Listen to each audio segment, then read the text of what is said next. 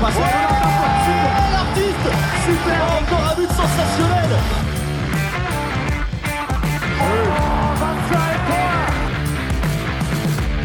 A brilliant follow-up play by. Oh my goodness me, what a shot! Sagosen. Sagosen setter det hen! Han setter den! De er i semifinale!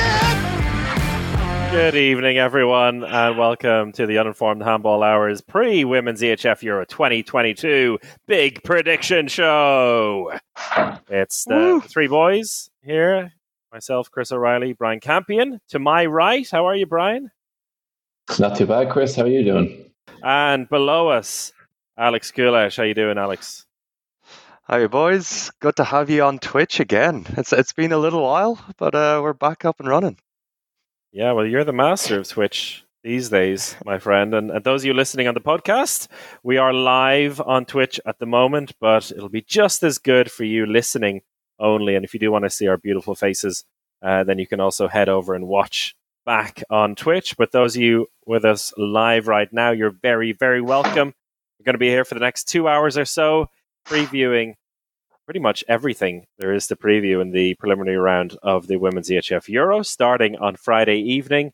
We've got four very, very knowledgeable guests joining us this evening, uh, covering each of the four groups. We have Camilla Herrem from Norway from Group A. We have Michaela Messing for Group B, the Swedish international. We have Siraba Dembele Pavlovic, the former French captain, covering Group C with us. And then Maria Gonzalez, the Spanish international, covering Group D with us. Also, we want to hear from you over the course of the evening with your predictions, with your questions, your comments, everything you want to ask us or share with us over the next couple hours, as long as it's nice and friendly, is very, very welcome. It must be the biggest or the biggest collection of international goals that we've ever seen on a single Twitch show from our guests. So Oh. just between Camilla Herrem and uh, Dembele Pavlovic, we have like close to 2,000 international goals there. So uh, that's, uh, we got some real knowledgeable guests this time uh, around. A, a a solid hundred or so goals from myself as well. I'll probably good- a good for a 12 good from Brian. 50. yes, well, we we I think it is a very a very high class collection of guests who are going to be giving us their insights. Uh, some players who are either taking a break internationally, have just retired internationally, um, or basically who've all very recently been at the uh, top of women's international handball. So it'll be great to get their perspectives, uh, not just as experts but as players as well. Um, part of the the prediction part of this evening is in relation to the app that uh, the Home of Handball have released again a prediction competition. We're going to be Alex is going to be sharing all the info on that. But first, Brian Campion, our geographical expert, is going to give us a, a lowdown on the three home nations and everything we have to expect uh, from Women's EHF Euro 2022. Surprise! Is that what I'm meant to be doing? Wow, what a curveball. uh, well, Christoph Selwood in the comments here has said it's great to see Yugoslavia hosting the Euro. Uh, As I said, Christoph, be careful. We're not getting, getting into politics now tonight. This is all about uh, all about handball. That's why I thought it'd be good um, to have you uh, give the overview of who's going to be hosting this championship. Yes, who's going to be hosting this championship? In Group A, we go to Ljubljana and we'll have Norway, Hungary, Croatia, and Switzerland, the only team making a debut at this EHF Euro. Group B, we stay in Slovenia. We're going to be in Celje, a very strong handball town with a big handball tradition. We're going to have Denmark, Serbia, Sweden, and the, host Slovenia. In Group C, that's where I'm going to be going uh, uh, tomorrow morning, actually. We're going to see France, the Netherlands, Romania, and North Macedonia. Hopefully, having a big crowd following them there. And then in Group D, we're in Montenegro with Podgorica, Poland, Montenegro, Germany, and Spain. So there you have it. Happy with that, Chris? Fine collection. Yeah, Brian. but but what about the actual places? Any any nice facts or tidbits uh, about uh, the lovely places that the, the the arenas are based and the fans will be visiting? Jeez, you're really throwing me under the bus here. Have you have you some You, you must have been to you're- You've, you've been to Celje before, right? We were in I Celje last week. Celje- You're in was in Celje Celje last last week. week. Then tell tell tell the lovely people what Celje is like. I'm I'm interested.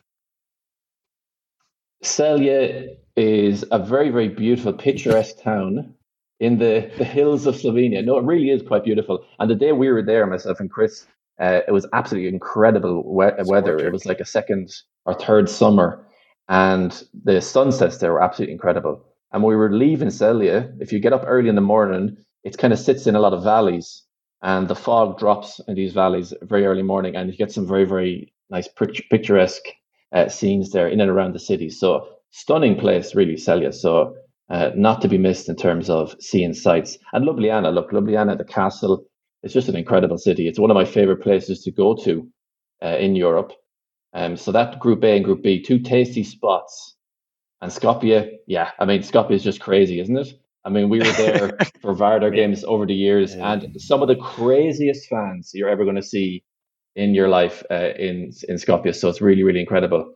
And Podgorica, look, they they have an incredible fo- following for any national team that comes uh, that comes to town. So you're gonna you're gonna get some some raucous fans there. So it's going to be a, a quite a wild show also there. Now, are you happy, Alex? That is that's wonderful. It's exactly it. Now, now tell me the, the cuisine from each of those countries and the number one dish. no, no, okay. we'll talk handball. Oh God. All right. So before we before we hear more about the uh, the predictions and get our first guest on, just a quick heads up to all of you watching at home live. We have a couple of giveaways to do today. We have one signed shirt of a team of your choice, and we have a signed ball from a team of your choice at the Women's EHF Euro 2022. To win, look at the comments. Uh, ask Home of Handball. It's all about tokens and entering lotteries and all that stuff. Clements, who's working behind the scenes, fans of Twitch, fans of the podcast, when we're on Twitch, will remember the name Clements. We mention it at least four times every time. He's working hard behind the scenes, making all of this work. And I'm sure at some point over the next couple hours, he'll share details on how to win. You can see in the bottom left hand corner there. Yeah, one signed match ball and one signed jersey from a team of your choice. And uh, hopefully, he's going to tell us as well when our first guest is ready to come on. But before then, Alex, what's this all about? We're going to try and make some predictions. And by some predictions, I mean all of the predictions. So we're going to try to predict the exact score of every single match in the preliminary round. And you can join us in doing that. So we've we've done up our predictions. We're going to go through it one by one. Um, speak to our guests. We'll show you what we think is going to happen. But you can also join us in the match predictor game throughout the championship. So you to do that, you have to download the Home of Handball app. In there, there is the match predictor game. There you go. There's the app. You go into the competition, which is EHF Euro 2022. You can follow that uh, QR code. I love QR codes. Made a huge comeback. Fair play to QR codes. So follow that, and you, you'll go straight into into the app, and you can join the Home of Handball League. So in that league, Currently, you will compete against the three of us. We will compete against each other like we did in the men's Euro last year. So I think uh, who won in the end between us? pretty sure that was me. do you remember that? I, d- I don't I don't remember. Brian, do you, do you remember who won? Uh, I can't remember. It wasn't important. No, I no, remember that because Yeah. I remember we were kind of putting our scores in towards the end. But this year, I'm not I'm not messing around. This year, you're going to see what my predictions later on in the show. I'm taking no risks. You know, I've taken this very seriously this year because I want to win it this year. Last last time I was I was a bit of a disaster, but this time I'm I'm going for gold. I think yeah, it, it's it's tough. You, there is a lot to do. There's a lot of rounds, but it's it's really fun following every uh, every match, trying to predict. Uh, you you know, there's a great feeling, isn't it? Just a great feeling when you have a good match round and you're like, oh my god, I know my shit. Like I know that uh, Croatia are beating everyone. Yes, that's exactly what I predicted. You feel great. You're on top of the league, and then you. Uh, a couple of days later, you're slumping at the bottom, and uh, trying to work your way back up. So it's a fun game. Um, so join it uh, on the Home of Handball app. Join the HOH League uh, to compete against us. Uh, put in all of your predictions. You still have loads of time before the first game on Friday, um, and you can pretty much do it throughout the tournament. Even if you miss maybe a game or a round or a couple of games, don't worry. You can get back into it with a few good results. So uh, download the app, join the league, uh, play against us, and there is an amazing prize that comes with that league, and it, it it's Sure is. actually an absolute barnstormer of a prize. Um, after the pre- preliminary round, so uh, we're gonna everyone's gonna play, gonna top it, tot it up. Whoever is winning after the preliminary round is gonna win two tickets to the finals weekend of this EHF Euro 2022 in Ljubljana. That is a huge prize. Two tickets. Bring your friend. Um, go to Ljubljana. Watch your favorite team, your favorite players compete at the highest level, and all you have to do is join the league, predict some results. You can do that in a couple of minutes, and look, you can get some free tickets to the to the final. It's a pretty pretty good prize. Big old promise there from the admin. Uh, the winner can join us in the studio in Ljubljana. Very nice. I'm not sure that is that a prize. I I think That is, the, is the that a prize? can I don't know. Uh, live audience member. They can they can present some of our uh, uh, traditional, unconventional uh, awards at the end of a tournament. How about that? Oh, that's right. Uh, they can present the wooden spoon award or uh, the butter knife or the, the the great awards that we give. Right, I have a question for you boys now. We had a pretty wild women's Euro last time out, and I think it was fair to say that Croatia stole the headlines there and ruined all of our predictions. What's your gut feeling for this time out? What kind of tournament are we going to see? Well, maybe start with you, Chris. One with no surprises whatsoever. we, we- I think we say that every time, don't we? We want do. that to happen. Yes. That'll be the ultimate surprise, wouldn't it? If we see Norway, Denmark, France, and Netherlands in the semi-finals in a couple of weeks, then it'll be the ultimate not surprise. But if there was ever a sport that's going to smack you in the face, that's handball, huh? We say we say you know it could be a surprise, but you know I, I can't see too much past the no- Norway France final again. But you know we can talk about that in a bit more detail. I think there, you know what, my, my big surprise team, my big surprise team, and you're gonna laugh at me, Brian. You're gonna laugh at me so hard. It's Hungary. It's Hungary. That is that is a wild choice. We'll get to that maybe a bit later. But uh, we'll we can get to that a and- bit later, but uh, we'll you know, pin in the- that. all it takes is uh, Hungary to lose their best player have their best performance, and I, I think that that's something that might happen. So Noémi Háfra missing for Hungary is actually going to make them better. Is my uh, my wild prediction. already, already one of the, the commenters saying, "Ha, Hungary is a surprise team. Did you see us play against Germany?" Well, uh, I think uh, these pre-championship uh, friendlies always flatter to deceive, much like Hungary, in fact. When, At every when they get to major championships, and uh, and we'll talk a little bit about those as well with our guests because there were some interesting results, particularly with the first team that we have in focus, uh, Norway, who managed to uh, kind of get smacked around by Netherlands in the first game uh, last weekend. But uh, one thing I don't think we agreed on, but maybe we should uh, give ourselves a chance to think about it. We said they're making more predictions at the end of the show. Are we going to do the usual predicting the MVP, the top scorer, the best young player, and then the, the semi final lineup? Ah, we can leave that until an, another. Uh, stage, right? pressure now already? Ah, let's, if, if we're going to predict This is- every single game, I, the, the the the funny thing I always like when you go through game by game, because um, it always happens where you, you look at individual performances or individual matches, and you you're kind of just focusing on that one match, and you know the results are put in for that, and then you kind of put it all together. And you're like, oh shit, uh, Sweden are getting knocked out. Apparently, I, I actually thought they were going to win the whole thing, but individual results. So there's this comparison of individual results to what you have in your head as a maybe a semi-final lineup that is interesting to see. So I've made my predictions for every game. I have no idea who's going through top of these groups. Right All right. Uh, what were you say? What do you think, Brian? You feel uh, do you feel like your predictions make sense with what you actually think is going to happen in the championship?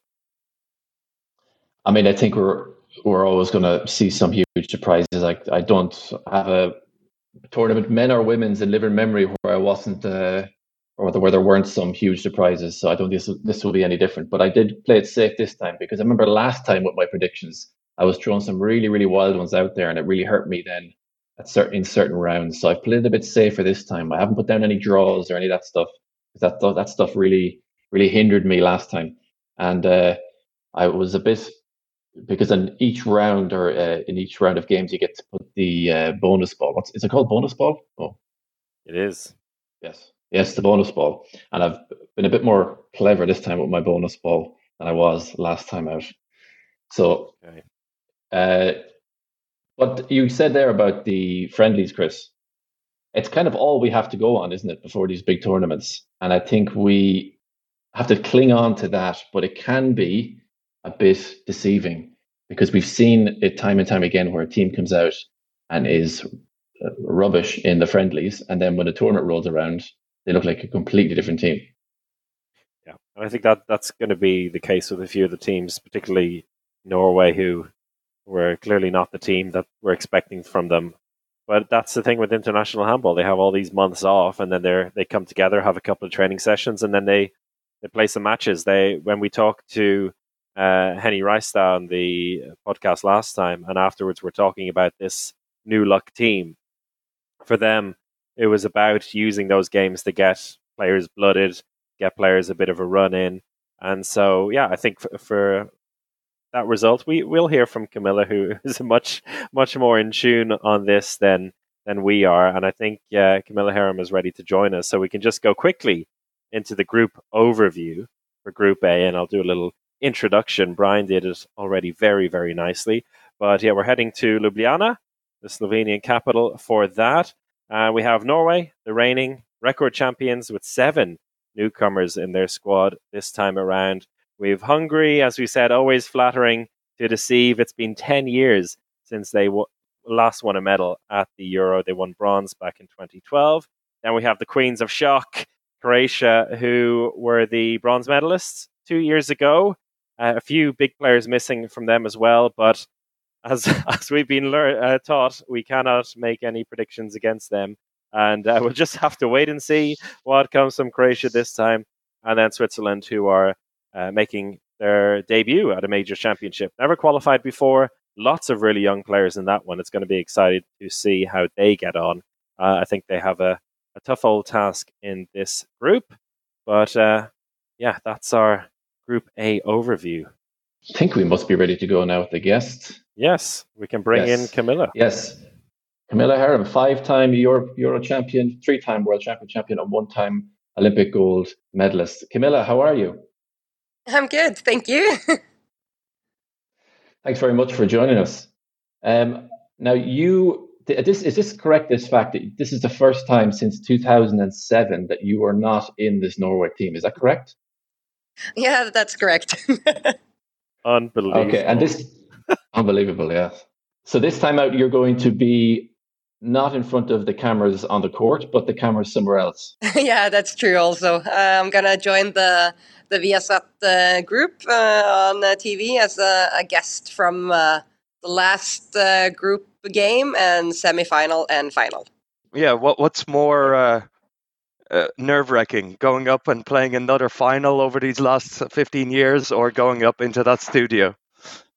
No, I think um, I would rather, of course, play uh, on the field because uh, that's uh, what I'm used to. Uh, but um, I think also it's um, it's a bit more nerve wracking watching the game than playing the game because uh, when you're on the field, you can actually do something, but when you're just uh, looking at the at the game, you can't do anything. So that's going to be the hardest part.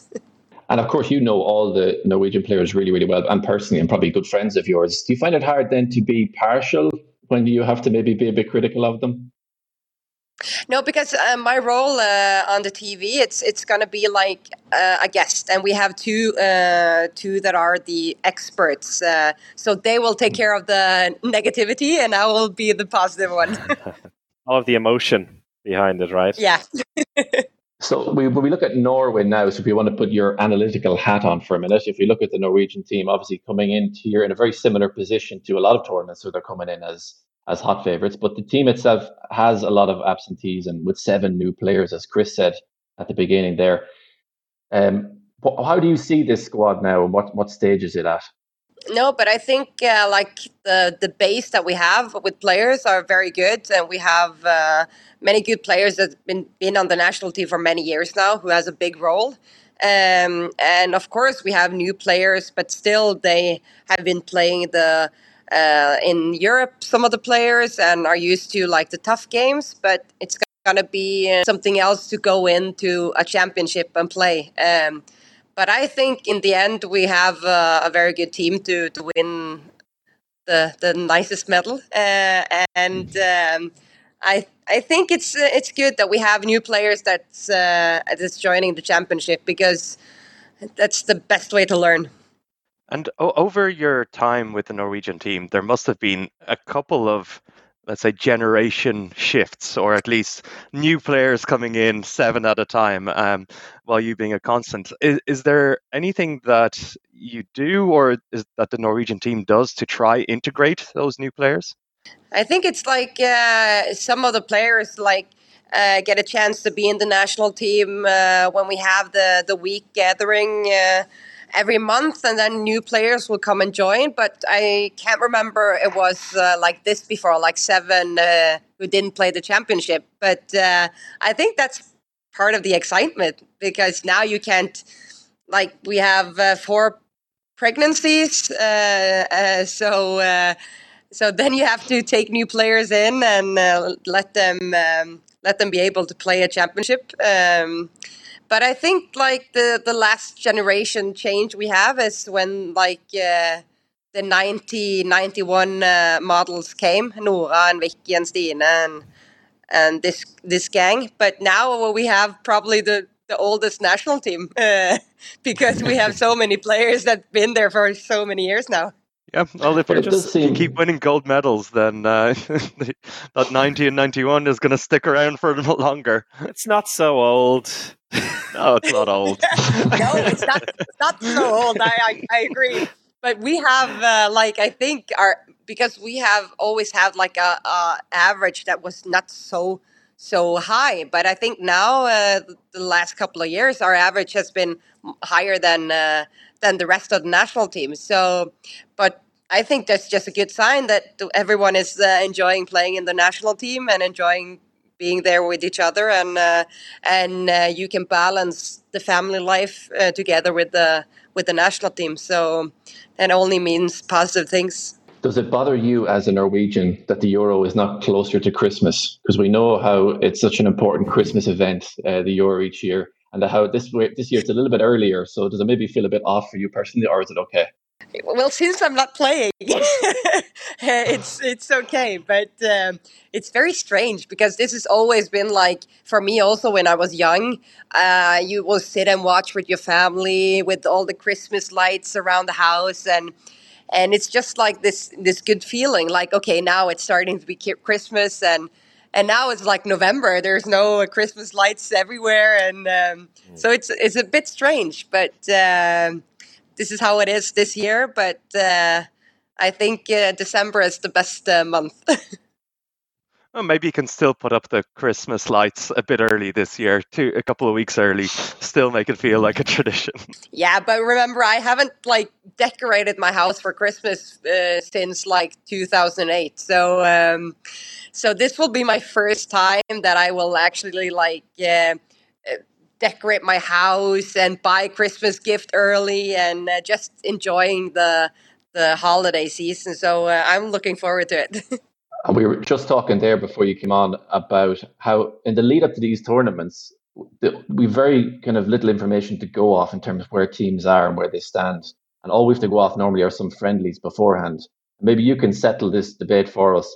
are, are we a bit crazy to read too much into these friendly games? Because often t- coaches are trying things and players are playing sometimes playing different positions and trying new trying new uh, concepts or whatever it might be. So are they a bit misleading these friendlies?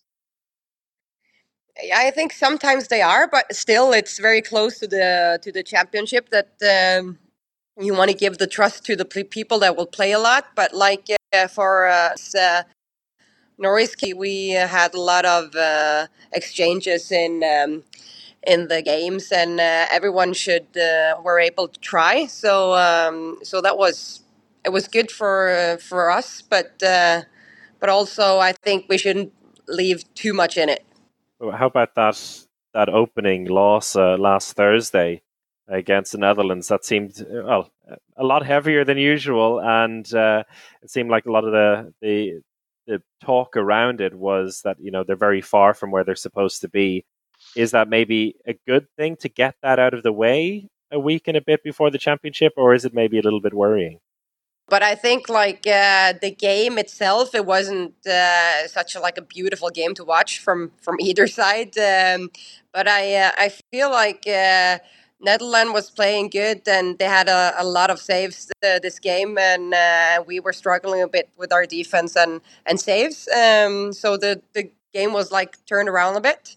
Uh, but I think uh, the Netherlands uh, played good, and we were trying out very almost. I think every player were able to to play this game. So. Um, but uh, I think these games are just like a feeling and trying to to be in the game and and like everyone should try and and be there but like when it comes to the to friday and uh, and then you can like see how how really how it really is well it's been it's been really great chatting to you but and before we let you go i just want to get since this show is all about predictions we want to get your predictions for gold silver and bronze and maybe let's say top scorer or MVP. You can pick one of those. All right. Um, of course, I will say Norway uh, at the top place, and That's I will. Okay. Uh, yeah, and I think uh, from from it would be fun to see like um, to see Norway versus Denmark in the final. I had to say it, and then of course mm. we will win. um, but I think the, I I think Denmark has a, a, good team when they hit their strongest. So, um, and also France and, and Spain are good. But I I, uh, I will just uh, say uh, Norway, Denmark, and Spain. Ooh, nice. And then for MVP, maybe do you think it might be Henny Reistad's year, or who do you think is yes. I'm answering your answering my own question there. yeah, no, but um, for sure, I would say uh, Henny. Um, but she because uh, she is she's such a good player, and I think like she is a complete player with everything in her. It's uh, it's beautiful to watch her play, and um, yeah, I for sure think she will. Uh, she can both take the top scorer and the MVP, but you can't take both probably. But uh, but MVP, I I for sure. Lovely. Well, thank you very much. Um, we hope to see you a bit behind the camera this Euro and then back on the court sooner rather than later. Thanks very much for joining us, and we'll talk to you soon. Thank you so much. Thanks, Camilla. No surprises there in uh, Camilla's guesses. As I predicted, this is going to be the championship of no surprises which is, a, not exactly probably the tagline that the EHF want to be going for this but I think uh, of all the groups, this is uh, Group A has to be the non-surprise group, right? Uh, Croatia know, we have Croatia in there, cause, but oh, I don't know. but uh, from a pure kind of preliminary round uh, perspective of who's going to get through this group, um, it's looking clear enough from my perspective. Anyway, Norway to just romp through the group. Did you not say at the top of the show that Hungary are going to win gold? No, or what did you say? Oh yeah, yeah. They're gonna they're gonna win gold, but they're gonna get romped by Norway in the in the preliminary round, and then ah then right, it's it gonna on. be okay. It's, Mm. it's it's gonna be a comeback story. It's gonna be everyone just when everyone is talking about oh classic Hungary, you know, they're gonna drop it again. They might even be losing at halftime to Switzerland at one stage. You know, we can get to that level, and then it's gonna be it's gonna be a huge That's turnaround. Shall we look at uh, shall we look we look at the at our own predictions in a in a moment? Oh, it's a nice graphic about Norway. Um, eight times winners. That's that's disgusting, isn't it? I think It's it's only two times. It's only two times they haven't uh, been medalists at this championship in the Euro. It is uh, it's really remarkable, and it, it says a lot that uh, Camilla has been there with part of the team since 2008 and missing her first championship. Uh, we talked a little bit more about that that wing position uh, last time with the Henny Reistad podcast, so we don't have to go into it too much. But uh, even with uh, Camilla and Sana missing on the left wing, they're very well covered. Maybe that line position could be a worrying thing for them, but probably not something to worry about for them in the preliminary round. If Clemens is ready to throw up the predictions from the three of us, we haven't seen each other's predictions. Uh, so I haven't even really seen my own, so okay. Uh, sorry, you- you know had the wrong what group up? You- there. this, this what I mean. I like. I'm telling you right now that I've. Uh, I'm predicting Hungary to do well, but like I could have my match predictions could have just ended up with Hungary leaving the preliminary round. So let's let's check it out. it's pretty, it's pretty straightforward in the preliminary round. You just need to be better than one team, and then you make it into the main round. It's not not rocket science uh, at this Yeah, point. It's only and- when we get into the main round when it becomes really tricky. Um, but with Should, should uh, we with expect? Oh, here we go. Should we expect anything from Switzerland? Do we have? Do we? Do any of us have Switzerland picking up a point? Let's have a look here. Uh, n- so, no. I don't think so. No, no. Not even close. Well, all all of us have that. Uh, so the Croatia Switzerland game, the the final group game, we have as as fairly close. I have uh, a four goal win for Croatia. Brian has a two goal win. Alex with a three goal win. Um, but yeah, we besides that, I have to say, Alex, that's uh, that's very disrespectful to Croatia. That opening game against Norway, 36-23. I it's I think Norway just uh, like I, I like Croatia, and even there I have them drawing against uh, Hungary, uh, my big favorites. Uh, but they just can't play against Norway. They just uh, they, they keep getting destroyed by them. Uh, I think that's that's going to happen again. Hmm. Brian, what do you think? It's a bad What's popping out to stylistic matchup. what's popping out to me here. I think we've all played it very safe in this group, and Alex forgot to put on his bonus ball, so we're already winning. Uh, one of Yeah. us. And Chris put two Well, bonus I- balls. That's Yeah, Hey, that's both. illegal. Well, we have we have five of them. Oh, Ah, okay, yeah, I've only put fair. four down. I'm already losing. guys, Oh, no. guys. Yeah, No, that's I've how confident I've- I am. I don't even need bonus balls to beat you boys. There you go. Uh, bonus balls for those of you who don't have any idea what that is. That gives you extra points. It's like a multiplier. If you're very confident about a result, as I appear to be with Switzerland not winning a game uh, in the group, then you can put your bonus balls on it. And uh, Brian has played it safe there with a, a Norway victory over Switzerland being a bonus ball. They, something I will say about Switzerland, like they are qualified for the first time. I think they have five teenagers in the team. Very, very young team. A couple of 17 year olds, 18, 19, uh, very much building for the future. And uh, Martin Albertsen, who's the coach, Danish coach, very good on Instagram. He's uh, always been Very sharing good. his his work with the youth teams as well. He seems to have done a bit of everything with uh, Swiss handball since taking over. So I think it's a great opportunity for them. They have they're co-hosting the Euro in two years' time, so this is uh, a chance for them to build. But really, it's a it's a tough group uh, for them to try and get out of. It looks like uh, we're seeing that final game against Croatia as one that'll be their their best chance, at least. Mm. Uh, all pretty close the- though on on Hungary against uh, Norway at the end. Uh, I, I also think the, that that Croatia Hungary game, you, Chris, you're the one who has stuck to uh, our lessons learned from 2020 and uh, Croatia actually uh, surprising and winning. So you have them beating Hungary 26 24. Mm-hmm. I've I've half stuck to my rule uh, by having a draw 23-23 between Croatia and Hungary, and Brian is uh, just falling into the Hungarian trap again and predicting a 29-28 win for Hungary. Still, still don't trust Croatia. That, that was that was one game I changed the score four times before I finally I went over back 29-28 either side and I just settled on that then. So that was a very very hard one to call. Look, they're, they're two entities you just don't know what's going to happen. With Croatia looked good in the in their friendlies that they had so far. Hungary did and did not. So it's really really hard hard to know what kind of side we're going to see when when Hungary roll out. I mean, Hungary missing missing Háfra missing Bianca uh, Biro as well. I think is a huge loss in the goal I think it's not fully sure if she's going to play or not, but at the moment she's down. She's, there's a question mark over her name, and uh, she's always one that they can rely on. So that's a, a big loss for them. So yeah, Hungary Croatia, very very hard to call.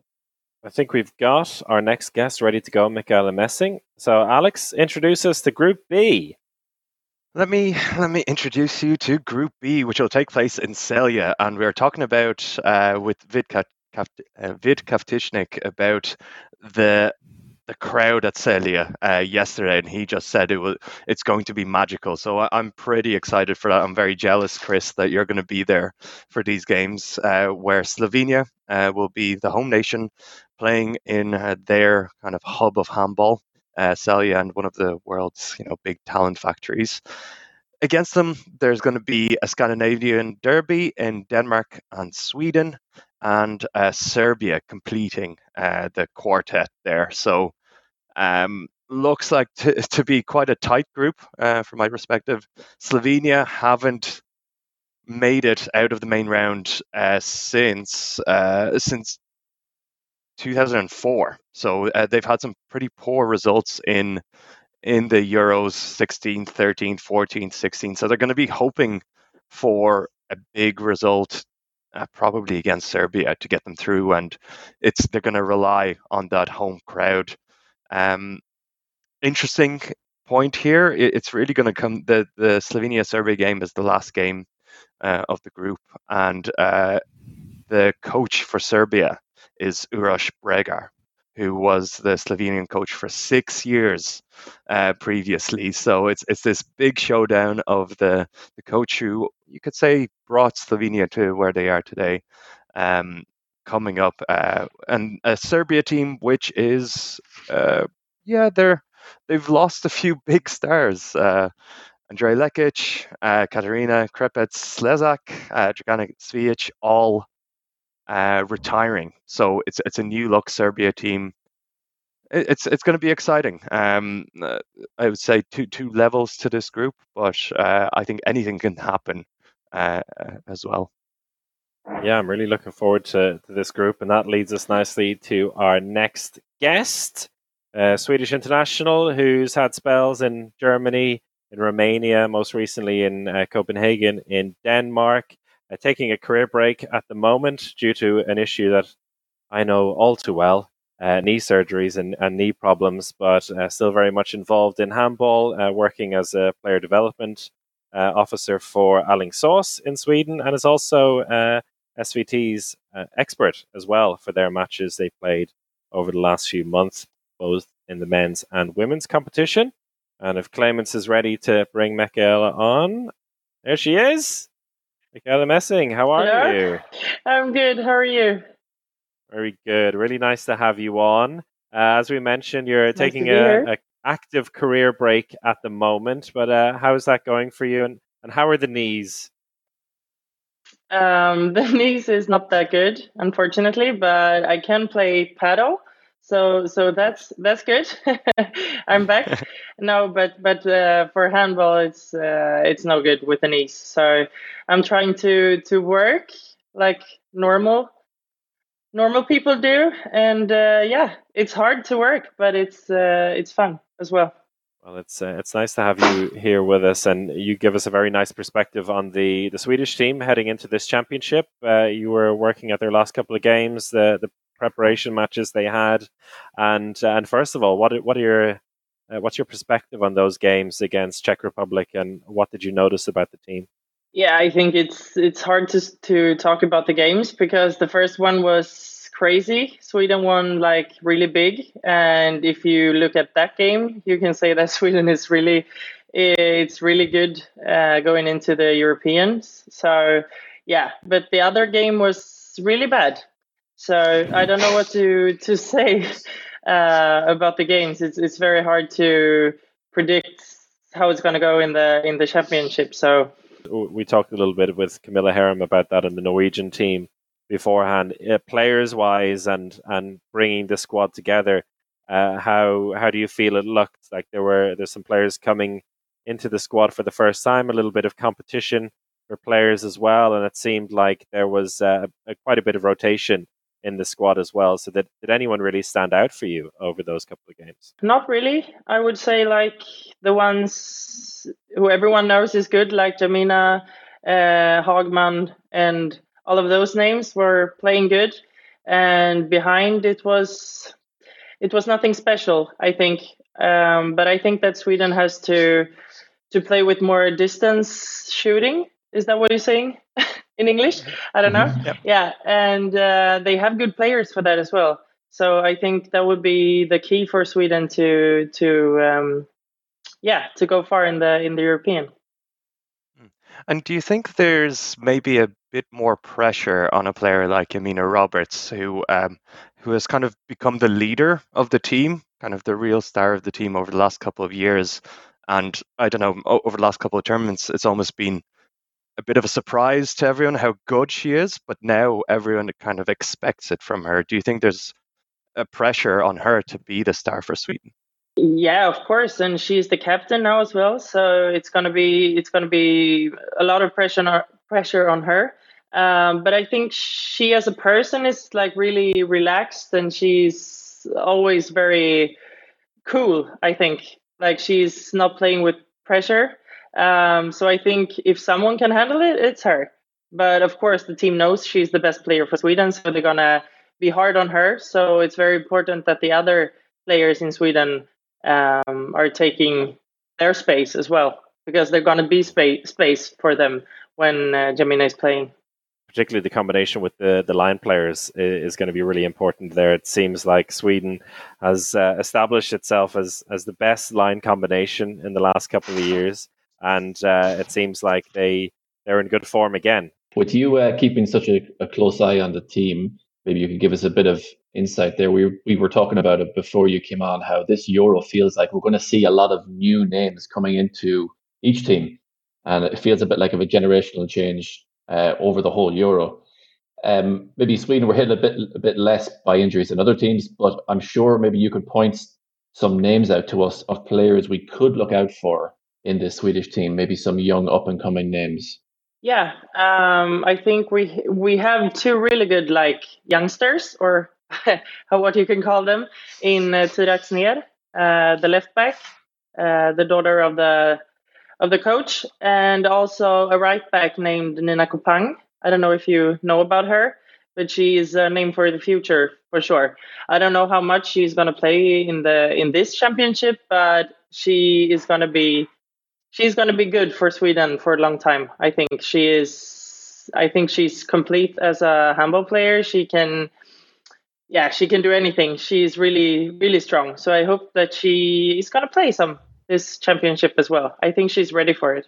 Uh, Tyra Axnér is a name that I've I've been hearing quite a bit over the last couple of years, even before the last championship. Uh, as you mentioned, it's uh, the the coach's daughter, which I think adds another bit of uh, I don't know if it's it's pressure, but a, bit of scrutiny onto her as well. Uh, but what do you think makes her such an exciting player?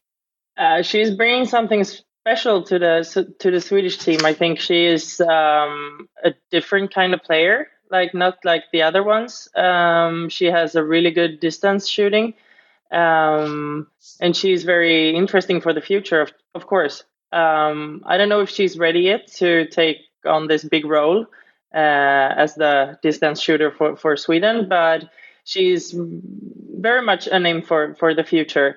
And um, I think she knows she's there for, for shooting. Like she has a very, um, she knows she's there to shoot. So if she does that, she's going to play, even though it's maybe not goal every time. It's a nice, simple approach. Just give uh, give me the ball, and uh, when you're in position, shoot. That's, uh, that's nice yeah, for a young really, player to. It was, right. it was the same for me. So if I was shooting, yeah. I was playing. Maybe it's not goal every time, but sometimes. And for this Swedish team, they've been knocking on the door at the championships over the last few years. They were in the quarterfinals of the last two World Championships. They were fourth place in the last Olympics, so they've been they've been there thereabouts. Um, what do you think uh, they need to achieve during a championship? You've been a part of the, the team as well. Of course, there's fine margins between you know being fifth and, and maybe breaking into a semi final. But what do you think really needs to go in Sweden's favor? What needs to click for them? To have a chance of getting a medal this time around? I think that Sweden needs to have more players who's doing is good. Like like Jamina is good, Hagman is good, everyone knows it, but we need more players to to play good. Like when they're not playing good, we need another line who can play as good as the first line, if you know what I'm if you know what I'm saying. Uh, I think yeah, we have a a lot of good players, but then they they need to find the role in the in the team.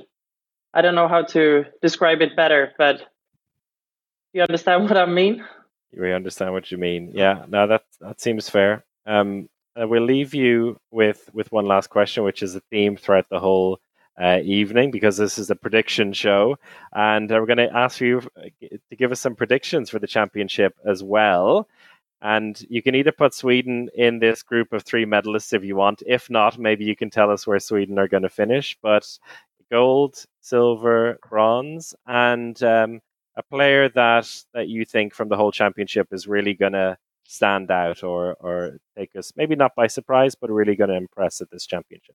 Okay, we start with the gold medal. I think it's France who's going to take it actually. I'm going against Herrem. and I think Norway is, is going to take the silver medal this time. And I think Netherlands is going to take the bronze. Okay, then where's Sweden? Yeah, I see it now. Uh, Maybe consolation. Sweden is not taking a medal. I don't think so. They're gonna have like, yeah, it's gonna be hard, but who knows? Maybe. I hope. I hope. And for the player I'm gonna say the same as Camilla did. That's boring, but I think so. I think it's Henny Reistad.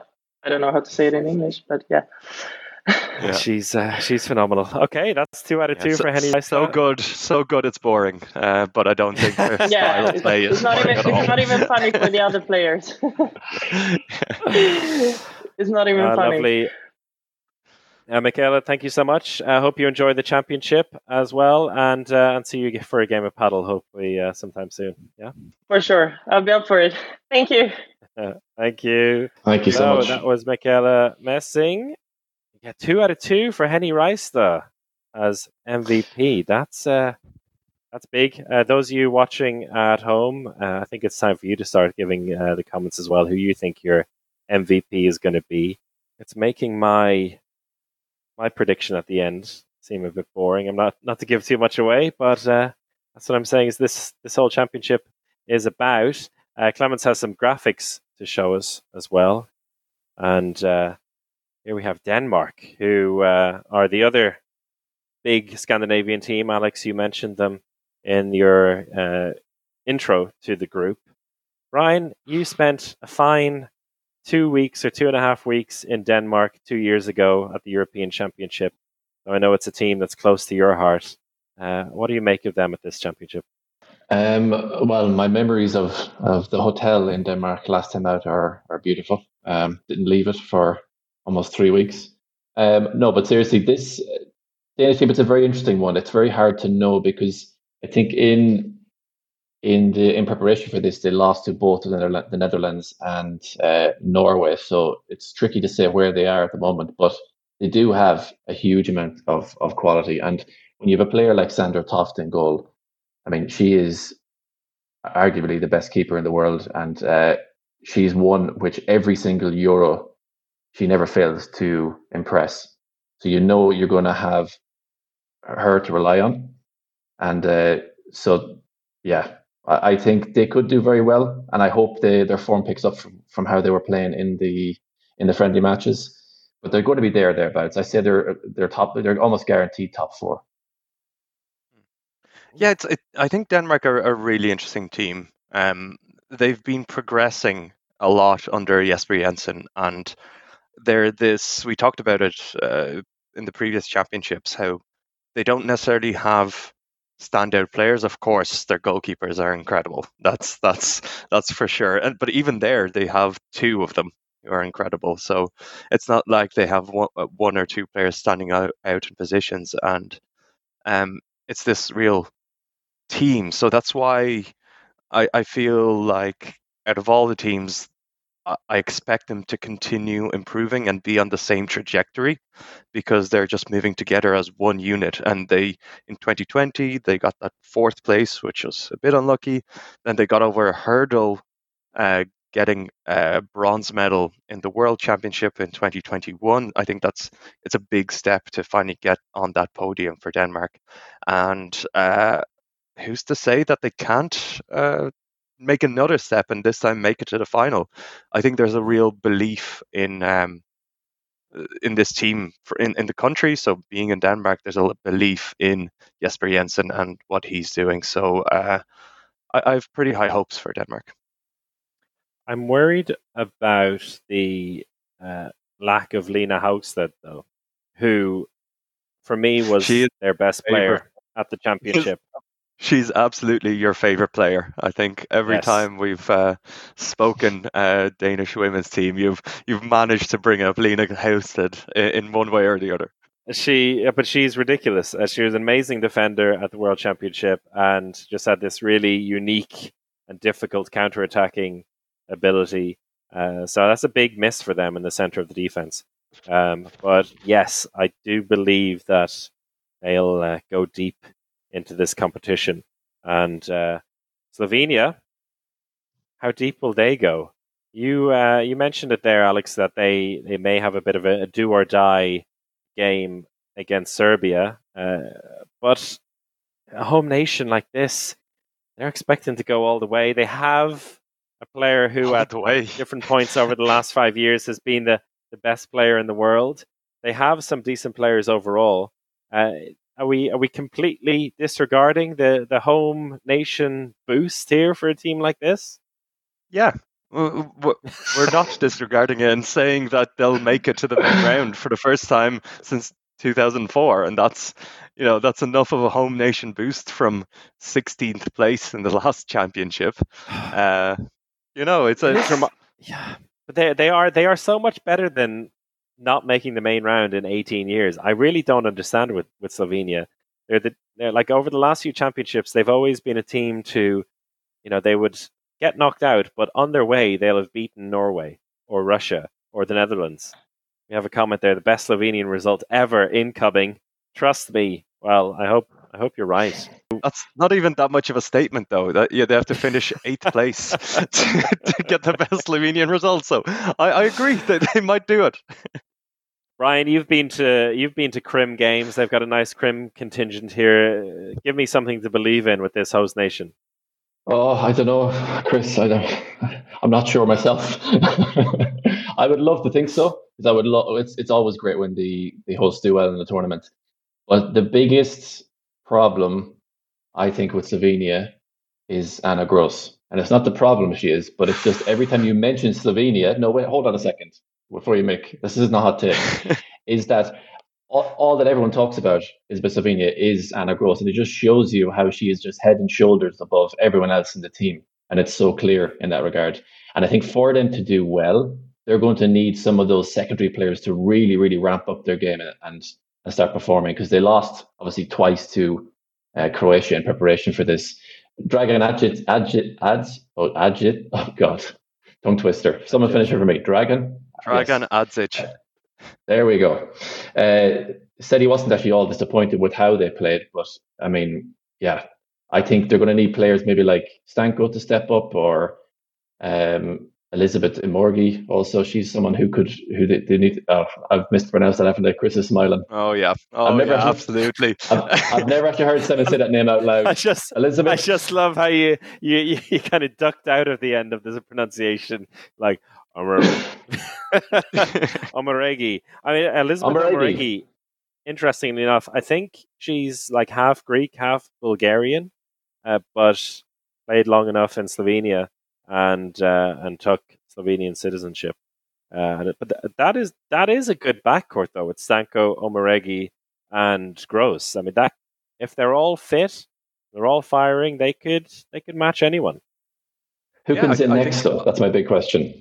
Not important. doesn't, doesn't matter. But like even the fact that they have O- Omoregie uh, coming in is a big change. So, so she only joined in 2020, joined Slovenia's squad in 2020, and now they have a complete backcourt.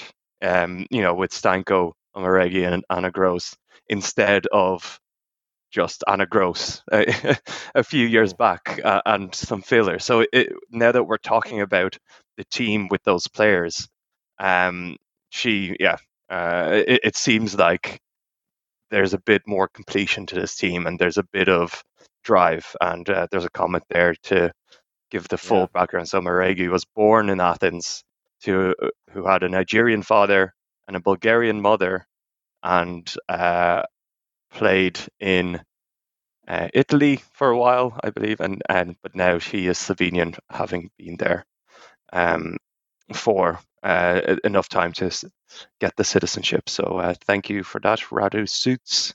Uh, it's a real mix uh, for Omoregie, Yeah. but uh, I think she could be a key player. And you also Dragan Adzic in there. He masterminded some great times for Montenegro. They're just they're gonna they're gonna make the most of this. I I feel it. Yeah, well, we'll see, won't we? We'll see. They're gonna face off against Serbia, and we also had a comment earlier, which is um, which is really nice that uh, Uroš Bregar, the Serbian coach, will be facing off against his wife, Tamara Mavsar, who's the one of the Slovenian left wings. Uh, they'll be opponents in which It's uh, incredible. considering there's a main round spot on the line, one of them will be going home. And after this, after this game, so uh, well, no love lost there. Uh, do you wish you should have looked before the game, or what do you do? Mara. I don't know. I don't know. Uh, we'll have to keep an eye on that one. That's for sure.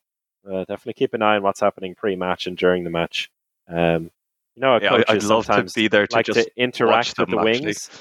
yeah, just to keep a camera on them for the whole time uh, to see the interaction when she's on the wing nearest to the, the sideline. Uh, Serbia, nine time Euro participants. They uh, had their best result 10 years ago uh, when they were at home, uh, finishing in fourth place.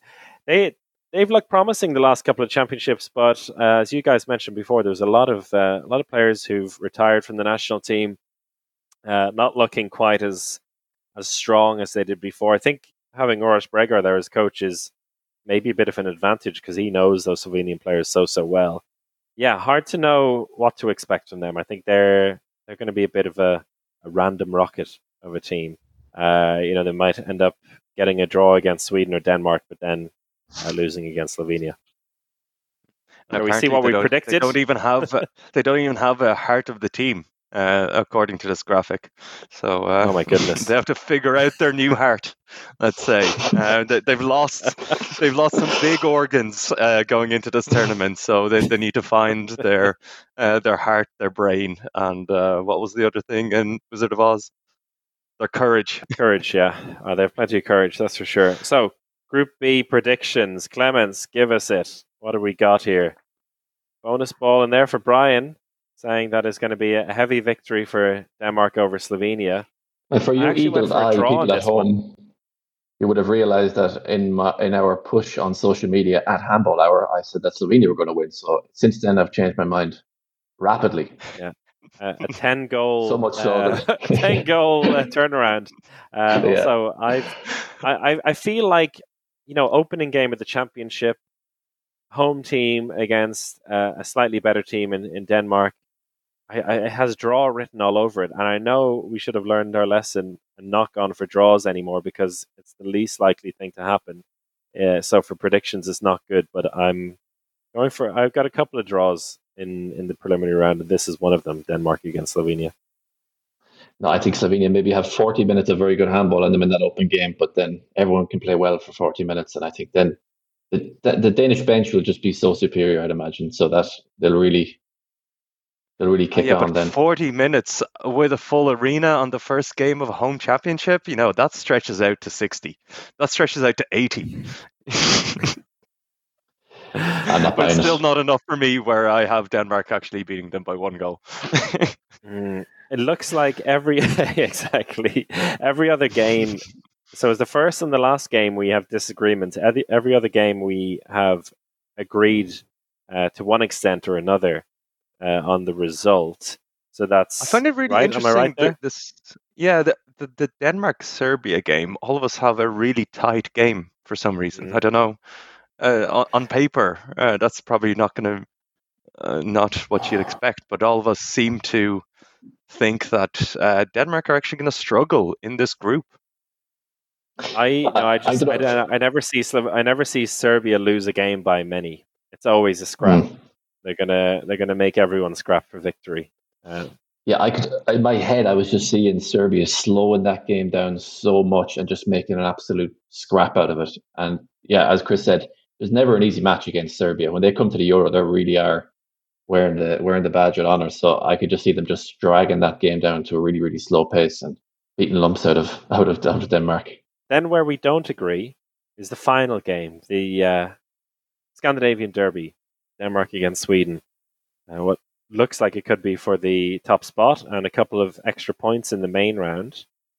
I've gone for a one goal victory for Sweden. Ryan's gone for a two goal victory for Denmark. And Alex has gone for a five goal victory for Sweden over his adopted homeland. Alex, explain yourself. I I really trust Jamina Roberts. That's that's it. I I like she she is an absolute star, and uh, yeah, she's uh, she's just shown to be a, a huge star, and that, that's what I was asking with Mikaela as well. Is she ready to like be the absolute leader of this team? To to actually be the player that takes them over next level? Um, and uh, I think that uh, Mikaela said that uh, she she has the temperament to have no problem with being the star, and yeah, um, I don't know Anonymous why I have Denmark performing so poorly, poorly in the preliminary round. It's so insulting. But uh, uh, anonymous zebra saying here, Chris only one taking risk on Denmark Slovenia. Look, I said it to you last time out. I was taking so many risks. I ended up well in last, Last place, place. and ver- very far behind everyone else because I was taking all these hipster picks. So I'm not, there's nothing hipster about me this time out. I'll tell you that. So I am going as safe as anything this time out. So. Yeah, anonymous zebra, you feel free free to take all the risks you want on the Home of Handball app, but uh, not this boy. Shall we take a, a little break before we go into Group C? I think uh, we're running, I think, just about behind time, as we expected. So maybe we can take a little break if Clemens is ready uh, for some mid show entertainment, and we'll be back with Group C and D.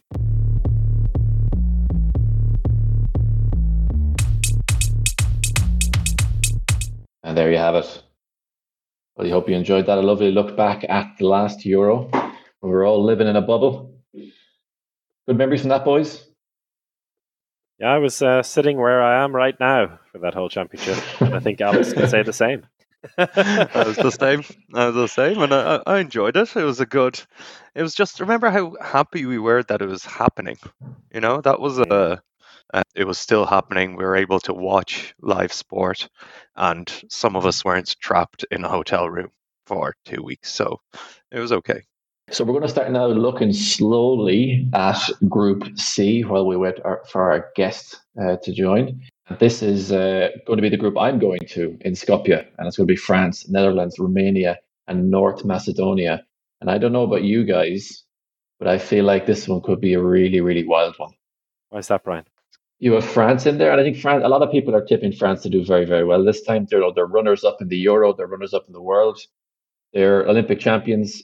They're really knocking on this Euro door, and they really want it. And then the Netherlands have looked very good in preparation for this, even despite not having the, the likes of Lois Abbing or Tess Wester and Danick Snelder, who are big losses for them. But they do have a lot of young talent coming through very much like Norway do. When someone seems to go missing, they seem to have this conveyor belt of new players that can just step in. And the Dutch seem to have be blessed with that same gift. And then you have Romania. Look, Romania, they are missing uh, Cristina Laslo, who's going to be a big loss for them, and they do in goal. But they still have the queen of handball, Cristina Neagu, who is going to uh, all, is always there to light up the court each each Euro and has one of the best followings in handball so they're always going to be fighting for every single game. And North Macedonia, they're going to have to have the home crowd support. And as I said at the top of the hour, handball in Macedonia really is different gravy to everywhere else. And if you've never been to a handball game in Macedonia, you should really check it out. And this would be a very good opportunity to go do that. We have a special guest in Siraba Dembélé Pavlović, uh, the former France captain. Uh, she has uh, also won a world championship. She's got a gold medal for a European championship, plenty of medals across her lucrative career with France. 291 games and 848 goals. So uh, she she knows how, how to win. So we'll figure out if if this French team can can do it. So welcome, Siraba. Thank you, Siraba. Thanks, thanks for joining us. And uh, as as Chris mentioned, you, you have a special co- collection uh, connection to this group. So, of course, you were a player for France. Um, you're a former player for Vardar in Macedonia, and of course, you're a current player for CSM in Bucharest. So, you have a bit of a special connection to each team. What what's your view on them? They are my friends. I can uh, just tell this. Uh, you know, uh, it's uh, I have been there uh, so many years, and uh, I can say that the connection. It's like uh, yeah, I consider a French national team the girl like my friend, like some like my sister. It's a really special connection. And and what memories do you have of uh, of maybe playing in Macedonia for Vardar? Because that's that's where this group will be uh, based. So, uh, what memories do you have from that kind of amazing time for for that women's team in Vardar? Well, it was uh, really uh, amazing. Uh, my what I remember from there, it's it's really the the fans uh, every time what, uh, when we were playing in the Jane Sandanski Hall, it was wow, a fire. And uh, this for me, it was a new experience for me. I was uh, a little bit young, you know, in my first uh, uh, outside experience, outside France experience, and this really impressed me. And when we were playing Champions League there, it was wow. This is I never see this in my life really the atmosphere in the hall i never see this in my life. Yeah i think we can all expect a, a pretty fire atmosphere there again. But maybe focusing a, a, little bit on on this french team um, and one kind of position that's that stood out to me kind of looking at the team is uh, the goalkeeper position um, because of course Leynaud uh, is is no longer with the team, and Laura Glauser uh, will be missing for uh, the tournament, which means that a position that's usually so strong for France maybe is looking a bit mm-hmm. shaky. What what mm. what is your view on that? Who is going to be the, the first goalkeeper? Yeah, of course, Cleo will be uh, the first goalkeeper and the most experienced, and I think uh, Cleo also have uh, proved a lot in the uh, international uh, world handball. And uh, of course, it's a little bit new for French national team because usually they go with two really strong goalkeeper, and now two uh, new goalkeepers are there. They don't have uh, experience in this uh, kind of level.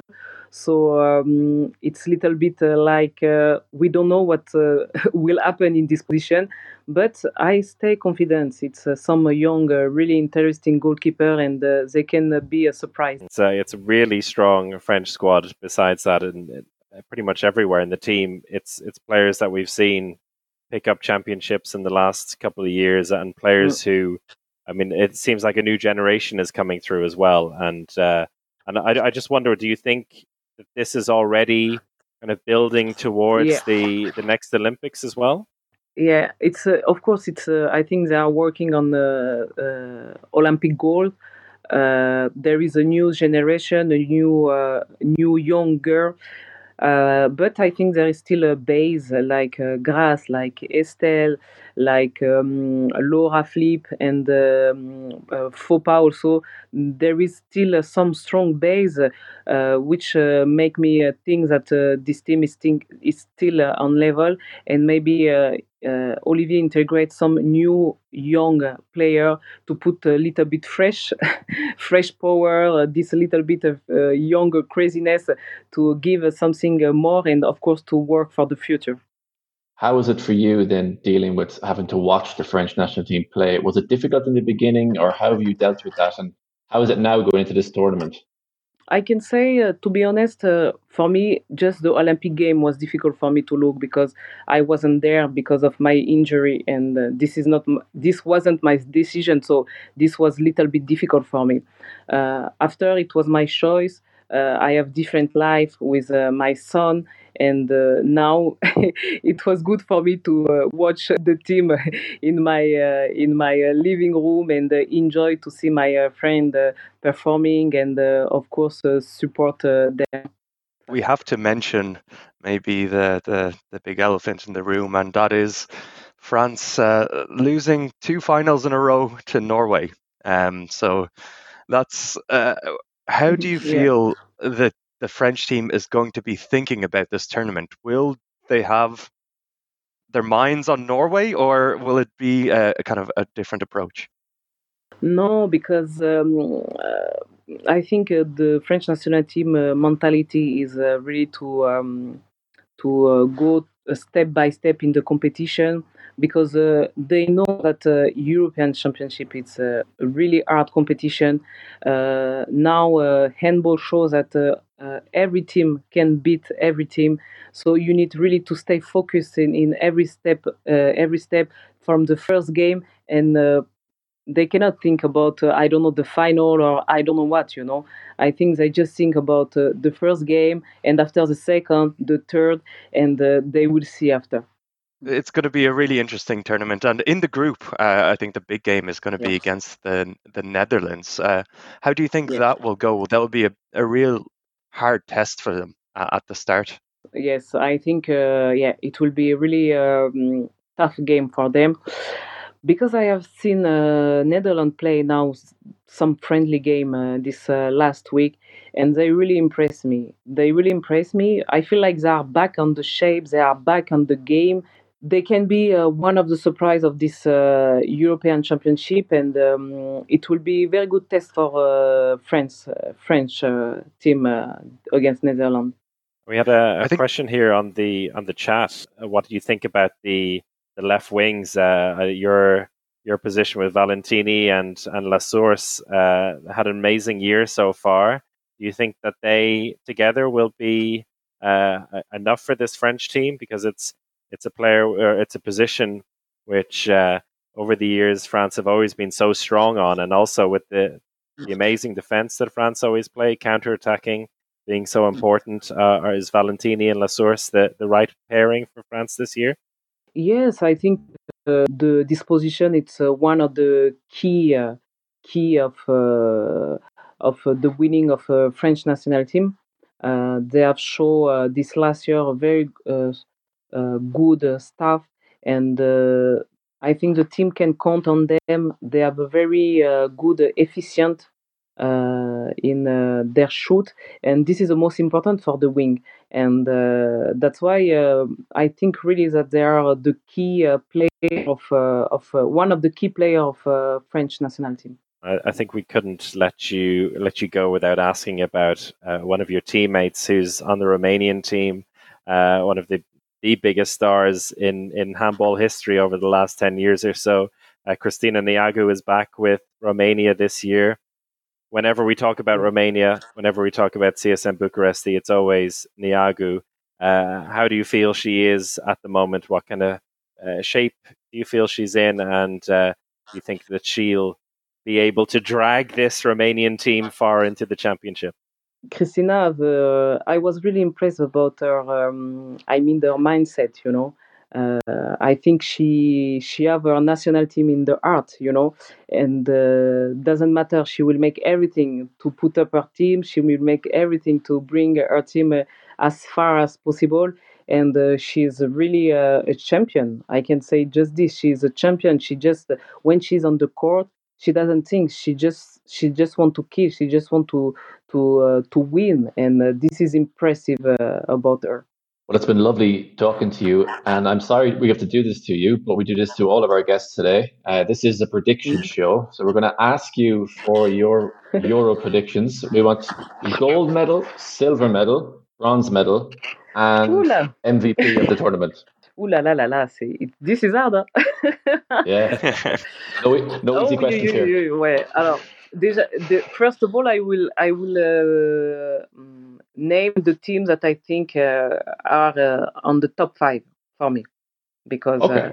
and uh, uh, first of all, uh, Denmark, because I think Denmark are really progressing this last year, and uh, in continuity, if they are in their continuity, they should go in semi-final. Of course, Norway. I don't see Norway go under a five. Uh, France, because they are a fighter. Uh, Netherlands, because they really surprise me. Uh, and uh, number five, uh, I hesitate between uh, uh, Slovenia and Germany because Slovenia is home, home, and you know when you are home, you have something special, something will bring you. This brings something special, and they can really, I think, uh, reach something with this. And Germany also because I think they have a really uh, good player and uh, they can make something. So this five. So first two, three, I don't know. it's hard. it's really hard. Uh, sorry, it's uh, yeah. Uh, ah, it's hard. Huh? It is very hard. It's Yeah. In the hard. final, We, we, we, Gotta we, do loads, it. loads of time, though. We loads of time. uh, if I look, it's so complicated. Yes, it's hard because okay, the first four, it- the first four, I will say, Denmark, Norway, uh, France, and Netherlands. The first four. okay. and after they in semi-final after i don't know a lot of things can happen really sorry Okay. i cannot say No, i don't know okay. So, really you, you don't know what can What- happen about- you don't know what can happen but if i Oh, bet yes. Uh, for the f- semi-final this four team all right. And what do you think then about MVP? Maybe, maybe that's something you could pick out a bit easier. A player that you think Uh, really shine. but now uh, one girl um, who is really in a really good shape and uh, outstanding for me it's uh, Reistad. For me, Reistad, it's really wow. She's really impressive, really, really impressive. So she, if she's in her shape, I think she can be a MVP. You, you, Camilla Herrem, and Mikaela Mässing have all said Henny Reistad as the MVP. So uh, you're in good company. You all believe in Yes. Henny for this Uh, championship. Lovely. And uh, Yes. Thank you so much for joining us. I hope you enjoyed the championship uh, from home, and uh, and thank you so much for sharing your expertise. yes, my pleasure. Thank you so much. That was Siraba. Taking a leaf from the Brian Campion school of uh, predictions, I think it's fair to say. uh, that, that's a niche reference. You might need to explain that one. yeah, so uh, whenever we ask Brian a question uh, to name uh, specific things, he ends up going through a list of every possibility. And I think that's what we got there for Siraba with her top six in the end, top six with Slovenia and Germany. Uh, but at least very decisive on the MVP, which is uh, a continuing trend. That's three out of three. We'll see if uh, our fourth guest later will will do the same. But yeah, very interesting stuff there from uh, Siraba, and uh, she believes her team will get to the semi final at least. But uh, getting through there, it could be a could be a tricky group phase. Um, she said she saw Netherlands play uh, as well, and I mean, you mentioned all the players that are missing before we went there, but uh, they have still have a very strong squad. Looking at France, though, first, 2018 champions uh, were there in, in Paris four years ago, an amazing occasion. Uh, you mentioned the two losses to Norway, though. You have to stick that one in, Alex. Uh, do you feel like that is uh, that is preying on them? it, it must be. You know, you have these um, they're really the titans of, women's handball at the moment, and uh, especially their world championship uh, loss, where France were four goals up at half time, and Norway were able to make that big comeback. That's uh, you, you, don't forget a game like that. You, you, no matter what, you know, no matter what the players say, it's like, oh, we take it game by game you know, we're going to think about our game against North Macedonia and then think about the next one. They're going to be planning for Norway. Um, and that's, it's, it just, it's exciting, I think, um, to see if they, if they will match up in the final again. I'd watch the, the trilogy, the third final in a row between those two teams. I'd watch a game uh, earlier as well. It's going to be good. Yeah, and one of your favorite players there in the mix, uh, Alex uh, Grace I think you have waxed lyrical over the years about how good she is and how she can conduct that orchestra there. I think, yeah, as you said, Chris, even with the likes of Glauser, No Candy, Pineau, Niakate out, France just have so many options to call upon and so many good young options as well. Um, and I think it's, I don't know, I mean, this might be a bit controversial now, but I'd say they probably are favourites at the moment even with all the fit, the changes that that are that have come into the to the the Norway team. I don't know where, where do you stand on that on the favourites role. Sorry, yeah, that. Maybe it's maybe it's the Netherlands. maybe it's the Netherlands. Maybe it is the Netherlands. Uh, who seem to be impressing everyone. they they were really impressive though um, in the uh, in that victory over Norway. And but but again, it's a team missing a bunch of players, but they they have a, a new coach in as well. Uh, Per Johansson is uh, leading the way now. Uh, handball's favorite uh, freelance coach. He's settled with the Netherlands at the moment, and he seems to have uh, instilled something a bit different in them uh, in comparison to Emmanuel Mayonnade, who himself did an amazing job with the team.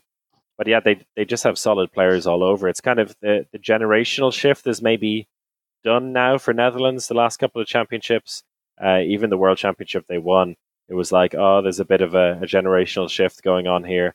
Uh, it seems like the players like the only House here has uh, has settled into being a, a starting player for them.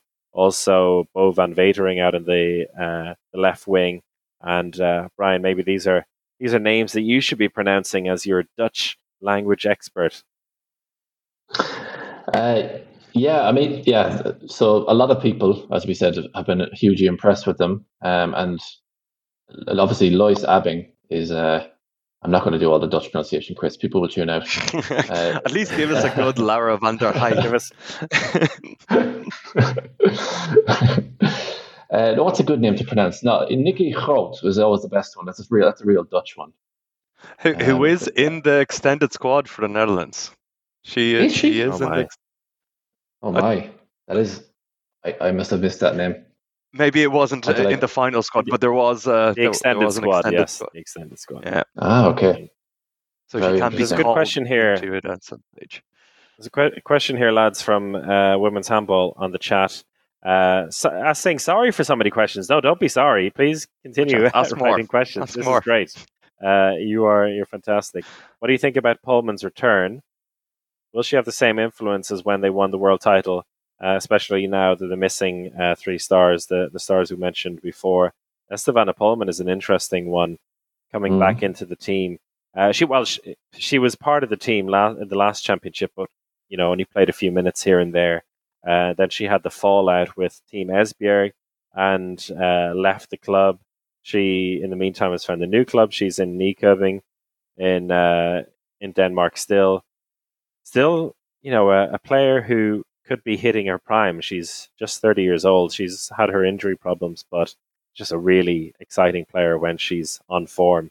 And uh, it would be nice to see her in full flow again. Mm. It does feel like it's been a while since we've seen her play like that for the, for the Netherlands. And uh, if she does reach those heights again, well, there you have your gold medalist. Uh, congratulations, Netherlands. Uh, no, but I think I think no, she's going to have a chip on her shoulder. I, I, think her situation in Team Esbjerg really wasn't a uh, I, I, think she'll want to prove something coming out of that. She she was kind of cast aside and painted as a villain in that mm. uh, whole situation. So I, I feel like she she's the type of player who's going to have a chip on her shoulder going into this tournament and wanting to prove um, again that she's she's she is worth every uh, um, everything. Uh, worth everything. Worth every worth every penny. They didn't pay any money penny. for it. Worth every penny. worth every penny but that Team Esbjerg paid for and then cast cast her aside for. So uh, I think yeah. that's where it's going. um, it is a it is a really nice squad overall, and it feels like there's they've got a full squad as well. They're not going to rely on the uh, the first seven or eight players, which is a big thing for them. Do we hop into the predictions? I'm mostly keen to see here how much everyone thinks North Macedonia is going to get their backsides kicked by. Uh, before before we do this, I, I will just mention a few things. Enter our competition for this show. Mm. So do all of the yes. fun Twitch things. Enter. There's a jersey. There's a shirt for any team on the line. That's a prize that I want to win. I'm going to start entering.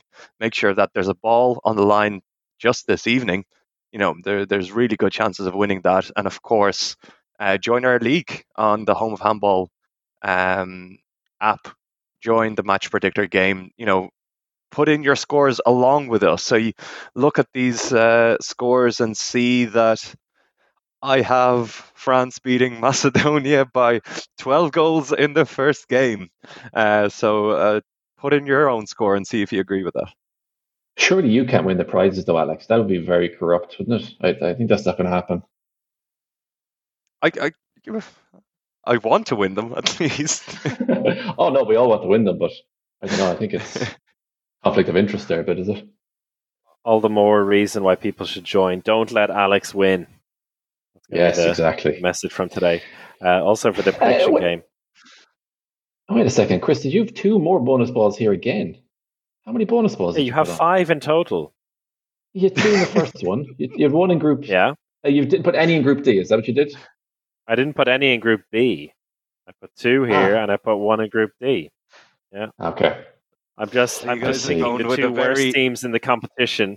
Exactly, really clever like tactic. Very, very... I hope so. very safe tactic. You know, if you yeah. might want to put a bonus ball on a shock result, but that's what Brian did last year. It didn't really work out for him. yeah, I mean, I, my, probably I probably one of the bigger shocks in this group here with Romania beating the Netherlands, and I think I've changed my mind since then. So uh, mm. I may need to shift that around a bit. But who knows? Early doors, first game of the tournament, Netherlands coming in feeling cocky after beating, having beaten Norway. Maybe Cristina Neagu has some different ideas. I can totally see it happen. I mean, Nor- Netherlands, when they're at their most successful, they tend to lose a few dodgy games on the way. Uh, when they won the World Championship in 2019, I think they lost to Slovenia in the group phase, and uh, and this could be a, a similar situation here. Uh, any anywhere else we disagree though in the predictions? Oh yes, I the final game there, France I, versus Netherlands. Oh yeah, I, actually the two final games I've gone for oh, a few yeah. couple of wild cards there. Uh-huh. Uh, the weirdest tournament for North Macedonia I've predicted, where they're going to get destroyed by France, going to get absolutely ransacked by Netherlands, and then come out and uh, win a game to get into the main round uh, against Romania. So uh, I, have I've picked something a bit wild there. But all of us have that game quite close. Yeah, it'll yeah, be you've close. gone for it'll be really close. Chris, you've gone for a very very low score and tie there for that France Netherlands oh, game yes. as well. Be an absolute yes, for the France Netherlands one. Yeah, yeah. I mean that's that's how France win games like that. It's not by scoring 32 goals, it's by conceding 22 goals. yes.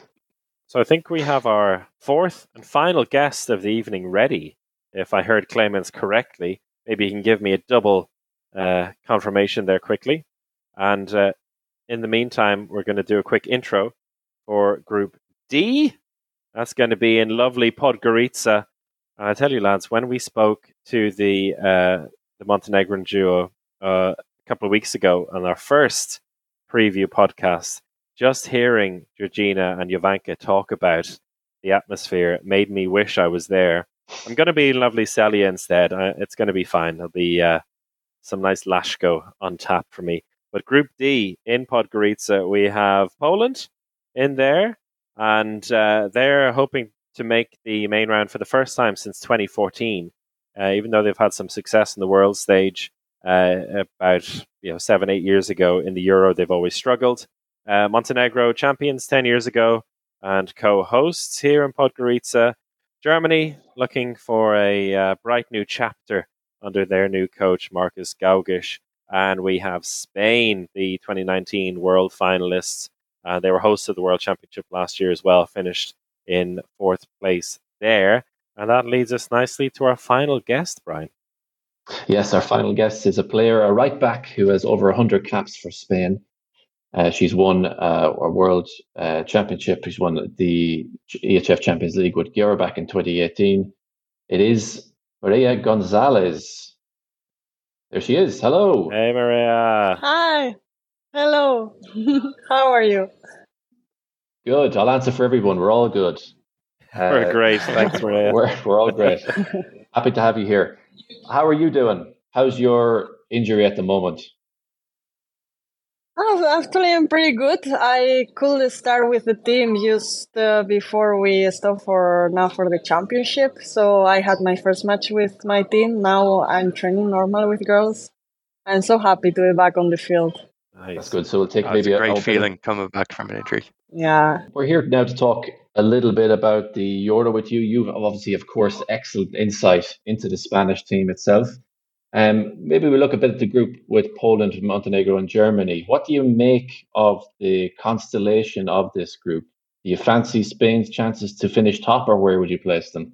I I will say yes. Honestly, I I think it's tough. Of course, it's a European Championship, and every time you go to European Championship, you know it's not any easy game but I think we really have a chances to finish first, and this will mean uh, mean a lot for the for the next round. And coming up, of course, against the the hosts. I'm sure you've come up against a few hosts in your years. What's it like when you see that and you know you're going to be coming into that kind of atmosphere? You need to prepare for that a bit, or is it a different game to prepare for? How is that when you come up against a crowd like you're going to they're going to witness in uh, in, in Montenegro? Uh, I honestly think that uh, Montenegro and Spain have um, some things in common, and uh, I think uh, I don't know how I would say it in English, but let's say we have a lot of blood, like we have a lot of energy, a lot of um, something special inside of us that I think uh, with this kind of atmosphere is actually giving us one extra everything I think uh, actually against Montenegro, Montenegro will be one amazing. I think to enjoy, and I believe that Spain, as we are, we will be on the level for sure. I don't think we need to. I mean, I swear, not not really extra prepared. It's actually a pleasure to to play in this kind of atmosphere. Talk to me a little bit, Mireya, about the uh, the squad you have at the at the moment because it felt like at the the World Championship last year, uh, playing at home, there was um, maybe it was the end of an era a little bit for for the team in one way. A lot of people were building up to that championship, a lot of feeling like okay, we're gonna gonna have a big championship at home. Now it's you know a year later already another major championship, as is the case, and an Olympics to build up to in less than two years. Uh, what do you think about the, the Spanish squad at the moment? How it has developed over the last few months? I think we are quite lucky because we still get some of the uh, important and uh, experimented players. They still with us. Of course, after the last Olympics, we we lose uh, some important players like our our captain. I mean, we didn't lose, but of course he's not uh, with us anymore and um, uh, some youngs are starting to to be inside. This is also very important because in one year and a half is coming Olympics. Actually, like because of uh, the COVID, the Olympics was were moved. Now it's very very fast. Like we don't even have. If we finish Olympics, I feel like very soon is next one, you know. And I think this is very beautiful, but also like you have shorter time to prepare the team for to arrive to this point in the best condition. It, it feels like with Spain, team the national team always overperforms their individual players. Um, you, you look at the Spanish squad, and uh, you have a lot of players playing in Spain, not playing necessarily at Champions League level week in week out, but when they come together, they're able to cause shocks. Uh, why do you think that is? Is it just the Spanish style? I, I think so. I think it's uh, first of all we have a good uh, school. Uh, we are um, from when we are small. We they, they learn us a lot how to read the handball, and I think this is helping it because even if you some players they are not as you say they are maybe playing Spanish league and uh, uh, any Spanish team is uh, in the Champions League or important uh, uh, championships, we are able to make struggles in, in some other teams because it's it's hard to, to stop us. Also, I think the defense it's very special defense. I think almost any team. I mean, I will I will say any national team is it's playing this kind of defense, and I think it's very hard to get used to it. Like you need to to be patient with the ball to don't rush uh, passing. Otherwise you have wings you have very structure for to take you in these moments. And so who in the team now are you close with or who are your who would you be friends with most or who are you in contact with now right now or are you in contact with anyone from the team yeah yeah of course of course I'm I'm always in contact with uh, Silvia Navarro and Sandy Barbosa, and uh, I also have a very close relationship with uh, Maitane Etxeberria, but I have been speaking now most with uh, them too. And would you have shared rooms with them at tournaments, or who did you normally share rooms with? Uh, it depends on tournament. Um, I have been a lot with Alicia Fernandez also sometimes with Sandy, but it's uh, mostly the national team who decide. But we really ah, have okay. a good uh, relationship inside of team, so we are not worried about this. We we are able to to be happy living with with others, like no problem. Yeah, it, it always seemed to me like when I went to previous Euros that uh, the atmosphere, also in the men's team on the Spanish side as well, that it, the atmosphere was unmatched in terms of other teams. It really felt like you were really, really enjoying yourselves. And once the handball was done and dinner was finished, whatever, they were always up for a laugh and a joke. And it was really, it seems to be important to relax for that team to be to be uh, joking and messing around sometimes. We really search for this. We know how stressful can be some moments, especially when things are not going bad, go, go not go, they're not going good, and we are really searching for these uh, moments of cheerful, of smiling that will help us also to perform in the field because handball is all about fun also, you know? So if you are not having fun, you will not perform. This is so important, so important for us. There's a, couple of players you mentioned there who I just want to ask you about. Uh, Alicia Fernandez, who who seems to be coming into to good form again. I remember in recent championships, she has been or it feels like she's been waiting to really have a major international breakthrough. And she's part of the, let's say, the Spanish contingent in Romania as well. You have many, many players, including yourself there. Uh, she's part of the Rapid team. Uh, do you feel like she she's ready to, to kind of take over this team in the center of attack? I'm sure. I'm sure she's performing in very, very good level for already long time. And if does she really feel healthy, like I'm good with her body? It's impossible to stop her. And she's very important for us, especially now that Nerea Pena is also still not uh, with the team. So, yeah, I think that she will be she will be one of the best in the team for sure. I just want to ask about Silvia Navarro as well because uh, I, I don't understand. She's 43 years old. She's uh, I, I I just I'm I'm intrigued to know what what her secret is or, and what keeps her. I guess I mean there needs to be a certain kind of motivation as well that goes with her. Something that's really special about her because she is uh, she's remarkable. It's crazy. Like if you ask me about Silvia Navarro, it's I only can I have chicken skin now just thinking about her. It's it's amazing her performance over the years. Like every time Spain win a medal, it's always half of the medal we can give to her. It have been always amazing. And as you say, like 43 years, she is. I never see her in the physio room. Like it's crazy, this woman. I swear, and she's such a good captain, such a such a beautiful heart. It's it's. I swear, like if you ask me one player for me, it's having remarkable her career.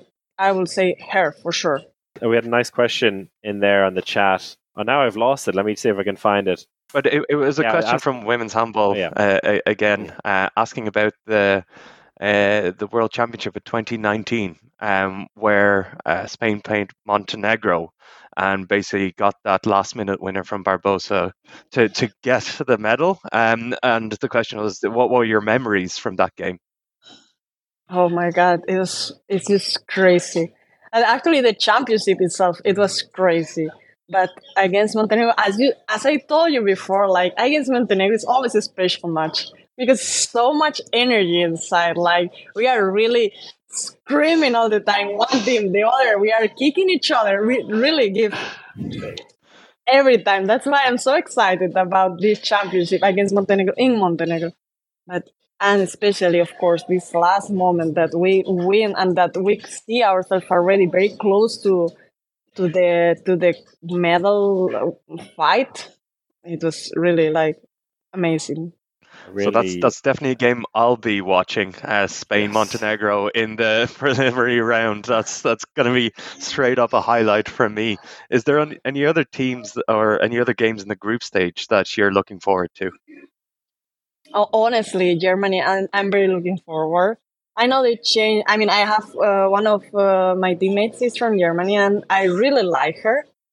Uh, it's very nice to play with her, and I know they changed the coach recently. Uh, now it's the Bietigheim coach, and I see how they are doing in Champions League, like crazy good.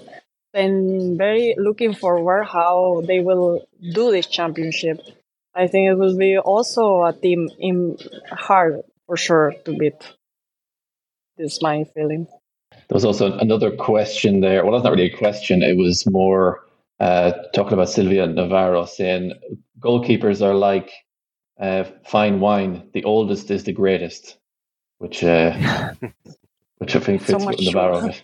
There's a few players we can mention there that uh, fit and goalkeepers are always like can change a game like completely. Like I, I always say to my president, if I have to choose, first thing I will take is a good goalkeeper. That's for sure. Goalkeepers win championships. I think we all agree on that. So this is um, a prediction show, as you might have seen, and we've all of our guests today. We've given them the unfortunate task of making some predictions themselves. And you are going to be no different. So we're going to ask you to give your predictions now as well. We're going to need from you who's going to win the bronze, silver, and gold medal. And then later on, we'll ask you about who do you think will who will be the MVP of this Euro. Okay. Don't That's... worry, we, we won't tell anyone, so you can be honest. okay, okay. First, first you need to know I'm I'm with my heart always. And every time they ask me what are my expectations is to win championships. So this you need to know Spain will be first for me. Okay. Good. So now I need Fair. to choose second and third. yes. Yeah. I will say uh, I will say second will be Norway. And third, I will put it there. If it's like this with Spain, I will put Spain, uh, Norway, and Serbia. Serbia. Oh, okay. Ah, okay. That's All a new right. You might have friends in the Serbian Uh, team, huh? Wink, wink. Oh yes, I, I I do have, and uh, I know I know they have uh, now uh, such a good feeling for this championship, and I feel a lot of champions they they start so good they just couldn't handle that the second part. So if they could handle the second part, they could be really like win a medal. So and they are close home, so Yeah. Should have a good crowd following them. Okay. There'll be some Yeah. story. So then, what about your MVP now? Who do you think is going to be Yeah, who's going to but, pick up the MVP uh, trophy?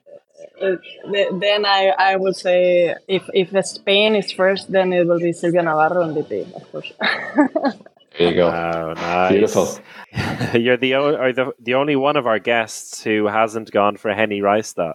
So you are unique. Ah. So good for you. always, always, always. I don't like I don't like to go in the same direction. It's good. Against the grain. Well, thank you very much for talking to us. It's been a pleasure. We hope you enjoyed Thanks to yourself. you. Yeah, a Yeah, lot. and uh, enjoy the championship. Yes, Bye. we will for sure.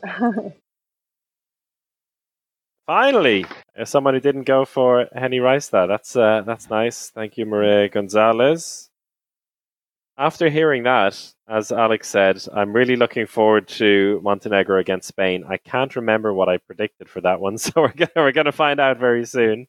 But uh, let's we talk about Montenegro first. I think Clemens wants us to talk about Montenegro. Uh, Brian, we can talk you and I spoke about Montenegro, but also, yeah, sorry, I was going to say the exact same thing.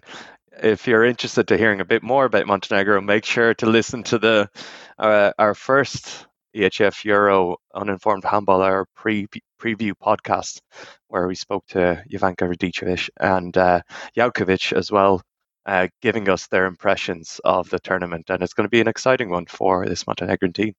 Just wanted to plug the what we- podcast. yeah, good, good job. I, I I know that because also you forgot that uh, yesterday when you were live. You forgot we did that one. oh yeah, that's the one I forgot. I looked it up today. I looked it up today, and I wanted to. Make extra sure that you know what what work we did. Very good. Uh, Brian, now that we've had a couple of weeks since we spoke to Jovanka and Đurđina, uh, and the emotion has maybe subsided a little bit, how do you feel about this team? And I'm still I'm still buzzing from it, if I'm completely honest. Because maybe that's to do with the fact that the following week I went to Krim, and it was a game, and Jo- Jo- Jovanka Radicevic won. Uh, it was their uh, they've been waiting a long time for a win in the Champions League, and they got their win. But it was also a game in which Jovanka Radicevic was on the verge of breaking the all-time Champions League top scorer list, or, or she was about to take over. Uh, uh, Anita Görbicz, but fell a few goals short. And uh, so she is one of the most consistent wingers in world handball, and it's going to be no different at this tournament. And from talking to her on the last podcast, we know exactly what's going to what's what's going to what's going to take place when uh, the tournament rolls around. Full halls, big atmosphere, and the girls are really going to be up for it. And I think we could see a huge, huge tournament from Jaukovic she's shown us some some really big performances in the Champions League this season. Um, I think for me, most notably, was a huge game in FTC where she just ran the show, and I think she's due a really, really massive tournament, and I think she could do it this time out. I'll tell you what I really like about this group, and it's always in a group with Spain. But I think there's three teams here that all, all fit that bill in Germany, Spain, and Montenegro. It's three teams that can literally beat anyone else in the group, but also could lose against everyone else in the group. So it, it wouldn't actually be the biggest surprise in the world if Poland win this group. They should probably finish last, but you really never know in this group uh, with these teams. Uh, Germany, they, uh, as Mireya mentioned and we mentioned before, I have a, a new coach in Markus Gaugisch, who's also the Bietigheim coach, and they've been flying this season. Uh, so really excited to see what he's going to do with this national team. Apparently, he's he's delivered a bit more of a direct approach in the attack, which I think suits uh, the likes of Emily Bölk and uh, Alina Grijseels. Uh, but I mean, it's been a turbulent time in German women's handball over the last couple of months. uh, also with the change change of coach as well, is it, it's really hard to know what what to expect from them. Uh, they have a lot of talent. They also have a lot of expectation every time, and uh, yeah, hard to know what what will come out of this team. Uh, do you have any feelings one way or the other, Brian or Alex? I actually I, I like Germany uh, this time round. It, it seems like they're uh, they are building something. It, their new style seems to be working, and they've they've really tested themselves uh, in the kind of pre-tournament matches. Uh, they've come up against uh, France, uh, who they lost twice to, but they were close games. Um, so definitely uh, nothing to uh, worry about there. They've also beaten Hungary, my hot favourites for this tournament. So that's got to say something. And and Clearly and then drew with Louis said that Romania. as well. so uh, I think that they they have a bit of form, um, and it's a group where th- there's no one team that stands out, as he said. I, I think it's um, let's say the only group uh, out, out of the four where there's just no single favorite. So uh, I, there's a great chance that Germany can actually go ahead with full points out of this group. Uh, I think Poland minus uh, Karolina Kudłacz-Gloc, I think, are uh, a bit of a different side. I mean, she is their absolute motor, so I think that's a huge loss for them. So that's it's going to it's, that's a, that's a tough that's a tough loss. And of course, everyone knows Kinga Achruk from years ago when she played in the Budućnost. And we only now really see her playing for the national team. We don't we're not blessed with her, her performances in the Champions League anymore. Um, but still a That's a decent nice team. homecoming. Going back to Podgorica. Yes. So inspire something there. I think Poland will lose all three games, but by no more than three goals. They're going to push everyone. That's a that's a nicer prediction than the ones that you made about Croatia two years ago. So I think I'm pretty safe. We're just saving ourselves. What was it nicer? here, We're so afraid about being clipped. Spain. What wasn't that? Well, But wasn't that lovely what uh, she said about uh, Silvia Navarro? That was uh, uh, quite a, a beautiful quote there. How she said she was never on the physio table and just the absolute heart and soul of the team. So that was, uh, she really sounds like she's a really inspirational character for that Spanish team. But as you I, said, I- Alex, I just uh, imagine um, Silvia Navarro to be a really incredible captain because you can tell she's she has she's very warm and she's going to be kind of you know be the heart of the team as you said but I think she probably has a stare that would completely pierce you if you are being lazy at training or not having the right attitude during the the tournament or match and it's it's this duality of her I think this extremely lovely and warm and piercing uh, face. So uh, I think that that's uh, a great captain in my books. She has it in her locker to say to the likes of Lysa Tchaptchet and uh, to Paula Arcos, I've been playing international handball longer than you've been alive, so get your ass in gear. You know, there's, there's really no excuse for some of these players uh, when you have when you have someone like that uh, uh, standing behind you in goal. It's uh, yeah, it's phenomenal. And uh, Clemens in the chat here. I'm 28 and have troubles getting out of bed in the morning. How is she still at this level of 43? Yeah. Not only get out of bed, a few other things as well, I'd say. But anyways, shall we move on to the predictions? No, ra- radio silence, radio silence there. But anyways, okay, not all jokes lands. We'll move on. I, I was just waiting. I was just waiting for something dire to happen to your picture, Brian. Yeah, a black, uh, black square to cover up my face suddenly. Yeah. Okay, All right. Alex again. No, no bonus balls. Where do we have it here? balls. What are the That- big- that's how confident. that's how confident I am. So, Chris, you, Chris, you've gone for another draw, which is disastrous, really, in terms of strategy. But anyways, uh, you think Montenegro, Spain? It's probably a good shout, in fairness. I mean, in it's terms of it's going to be a draw. I mean, did you It did prob- you hear Mireya? It's going to be Yeah. a draw, 24-24. Yeah, I I went for very Montenegro to win on by one. Actually, I, I I actually I don't know why I put it so high scoring. It's, it's never going to be the high scoring. But anyways, I think it's probably more likely to be Alex's result plus one. Mm. Still from Montenegro, possibly, but I don't. It's not. They're not going to be scoring thirty goals. both of you going for Montenegro victories over Spain there, which is interesting. Uh, I think home advantage just would give them the edge there. I've I've gone Yeah, for a just- disastrous tournament for Spain. Uh, apparently, again, this is one of those where you look at individual results and you're like, "Oh yeah, that could happen. Oh yeah, that's going to be a close game. I think I'll tilt this way." Then Yeah, you put it you all don't add them together, and. I have Spain going out in the first round. Spain going out in the first round, three losses out of three. But that is what I s- that I said that at the start. You know, it's it's a group where you know you have teams that could win all three matches, uh, but could just as easily lose all three matches. Uh, you have a, also Alex 28-28 between Poland and Germany in the first round, which is interesting. Do you, I, I have high hopes for this Poland team. Uh, I'm I'm not sure why, uh, to be honest. Uh, but I, I've been. Uh, I think they've impressed in previous tournaments that haven't been able to kind of get those results. Um, I think that's roughly where they are. They're just taking another level for me in, at this tournament. So What I love there is Chris's bonus ball. It's Spain, uh, And- Poland. and your bonus ball. 33. No, no, but yeah, but your, yours is 33 32. So really, really close game. So you're really Yeah. sure it's going to be a very narrow win. Yeah, like I said, Poland are going to push everyone hard. Um, I love that we both went for bonus ball victories for Spain over Poland, and Alex has gone for a Poland victory. Um, yeah, no, Any- Po- in, in anywhere the else last where we disagree? in the last World Championship, Poland did beat uh, both Slovenia and Montenegro. So you know they- they've got some results in them. Brian, you've gone for a draw between Germany and Montenegro. That's the only draw I put down for the whole competition.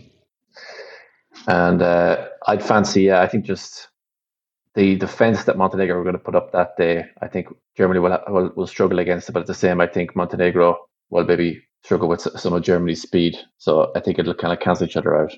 So I've gone for the only draw of my whole prediction game. It's a it's a good mix this group between the the results that we've given, and I think that that really does show just how open it is. Um, and probably the actual result will be somewhere in between all of them, and none of us will be right. Um, six draws, perhaps, maybe just a bunch of draws throughout the whole group. Then what happens? Could be, could be. flip a bunch of coins. Uh, yeah. Okay. There's uh, all of our predictions for the preliminary round, and uh, hopefully that's given you enough inspiration or warning uh, to make your own predictions before the group starts on Friday. Some predictions that aren't on the uh, on the app, where you can see in the bottom left hand side of your screen. If you scan that QR code now, you can get in and join the group with us. Otherwise, I believe on the chat there's also a link for those of you who are on uh, on the phone watching. Good news, lads! I just got uh, my negative COVID test, so I'm allowed to go to the Euro tomorrow. Good times. Hey, Hey, Good. That is good. Uh, the EHF still being nice and careful with COVID testing before the championship, uh, making sure that uh, us mere mortals will not bring in any COVID and infect the players. And uh, we're almost finished, so there's maybe one last chance uh, to uh, enter the giveaway, unless Clemens has given out the prize already. I don't think he has. So we have a signed is match ball signed by a team of your choice and a signed jersey, uh, the jersey from a team of your choice as well.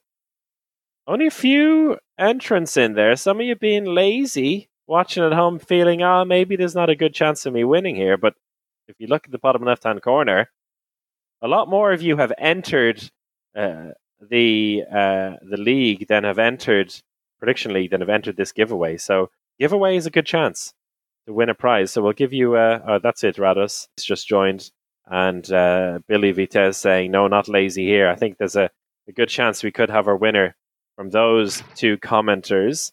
Billy's already won a ball uh, last time. Okay, so I'm just I'm just getting uh, voices in my head here from Clemens, which I'm responding to. Uh, so yeah, last chance to enter that one. And in the meantime, we have some big predictions to make. We have asked all of our guests to make these predictions. So I think it's only fair that we do the same. Now, Brian, there are three medals available tell us why all 16 teams have a chance of winning them. Okay. Let's start with Switzerland. Switzerland.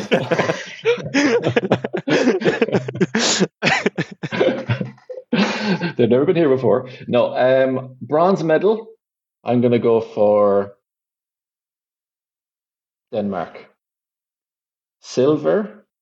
I'm going to go for Norway. Gold. France. Oh, Okay. MVP. MVP. Cleopatra Darleux.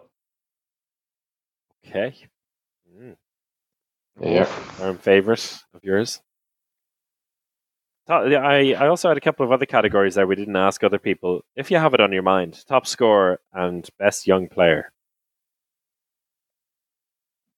Think about it. We'll move on. I'll think about that. You do yours first, and I'll think about that. Mm. So, Chris, your top I three. can get my top three. My top four is exactly the same as Siraba Dembélé Pavlović's. What's your top six? The top six. so, bronze medal to